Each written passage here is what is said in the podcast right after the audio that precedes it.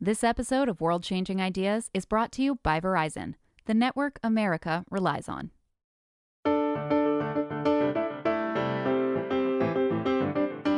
Hey everyone! As part of our continuing summer series, we're looking back on some of our previous episodes. Last year, I sat down with Lonely Whale Executive Director Dune Ives about the Next Wave Plastics Initiative that comprises a group of multinational companies committed to reducing plastic waste. She's joined by a couple of representatives from two of those member companies HP's Chief Sustainability and Social Impact Officer, Ellen Jackowski, and Jane Abernethy, the Chief Sustainability Officer at Humanscale.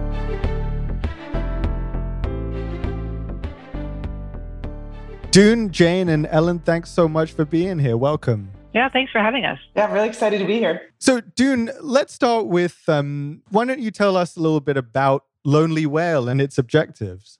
Lonely Whale is a nonprofit organization that is focused on bringing people closer to the world's ocean through compelling content that is solutions focused, extremely positive, and really focused on collaborations. So, a lot of our work since we were founded in 2015 has been to bring together like minded individuals, competitors in the marketplace, kids from all over the world to join forces to tackle something we believe very strongly can be solved for if we all work together, and that is plastic waste and plastic pollution in the ocean. One of the things that you've done is started this next wave consortium of companies. What was kind of the selection or admission process for member companies? Oh, we're very careful who we work with. you have to.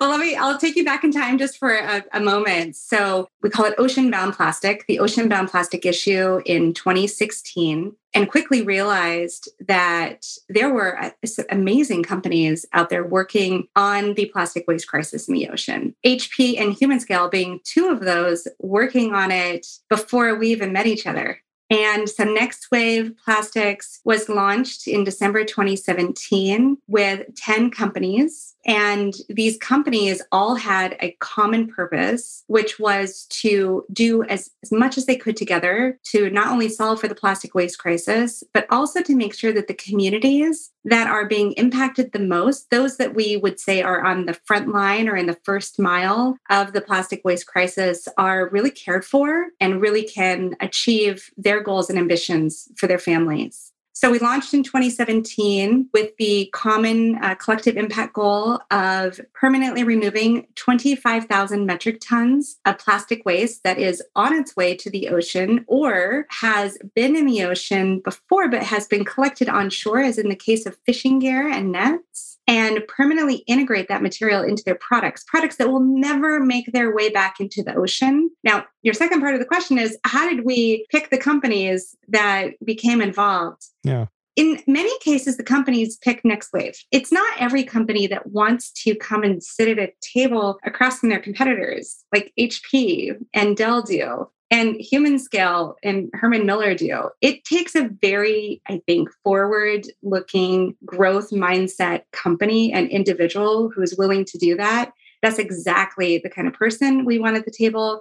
And it's the kind of company. These companies go through a very rigorous evaluation by our team at Lonely Whale, but also by each other. So while we can recommend companies to become members of Next Wave Plastics, ultimately it's up to the companies who are sitting around the table to also make that determination to make sure that they're sitting at a table with companies that they believe in, not only are doing what they should on plastic, but also across all walks of sustainability issues that these companies are dealing with on behalf of communities all across the world. Well, that's a really interesting point. So let me ask Jane and Ellen, why did you want to be part of, of Next Wave rather than continuing sustainability initiatives kind of separately at, at your respective companies?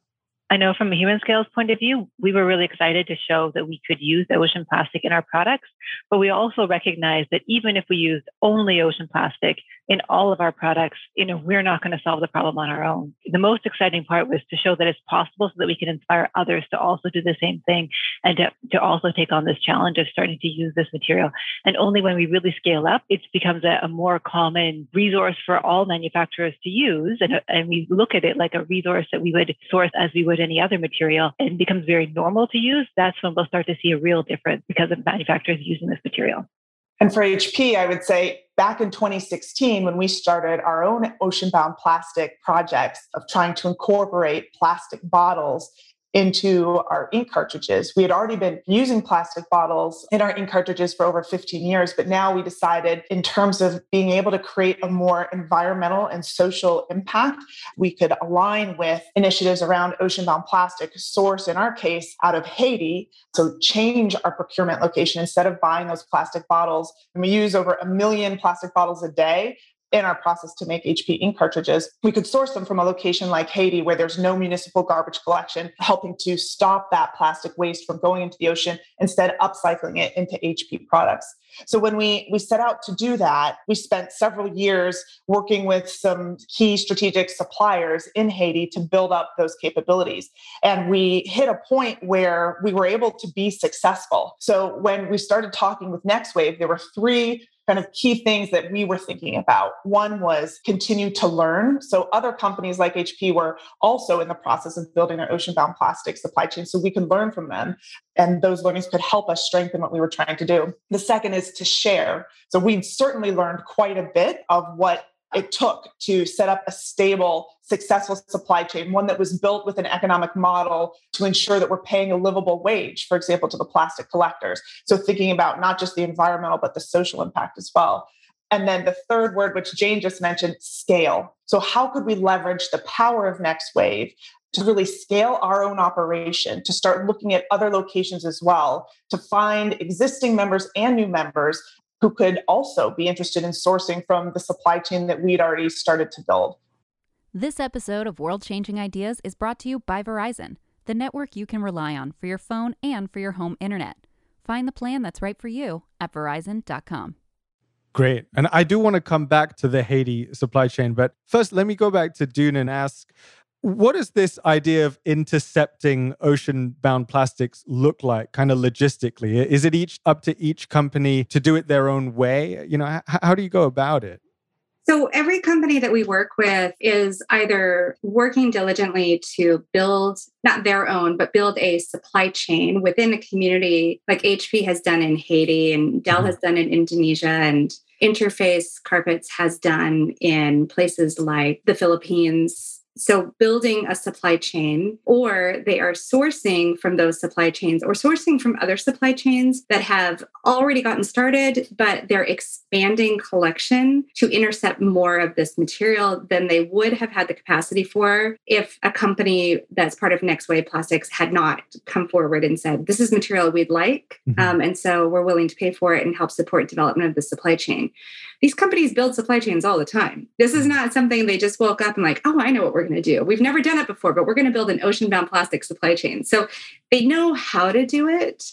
I think what is unique about ocean bound plastics is now you are interacting with community members because of where this material is located and how it is distributed across the community at large and who is involved in the collection it does take additional care and stewardship to make sure that the way in which you're creating the supply chain is with the community. It's not for the community, but you're doing so in a way that's really respectful of their cultural heritage. It's really respectful of their needs, the way that they define them, it is resonant with international labor policies and expectations that the global community has about how humans, we are all humans, are going to be treated up and down the supply chain. But it is unique when you go from a place like Haiti to Indonesia to very different cultures with very different geopolitical situations, with very different natural disasters you have to be really mindful of that. And then when you start working with fishing communities, as Human Scale and Interface have done, well, that's a very different social context that now you're working in as well. And so, really understanding first and foremost whether or not, as a company, you have all the resources you need to be successful on behalf of and with that community is critical. And that's really the power of this consortium is to create a forum where that insight and that experience can be shared and we can really grow together. Thanks so much um, to all of you for, for joining us. This has been great. Thank you very much. Yeah, thank you. It was wonderful. Likewise, dude. Likewise.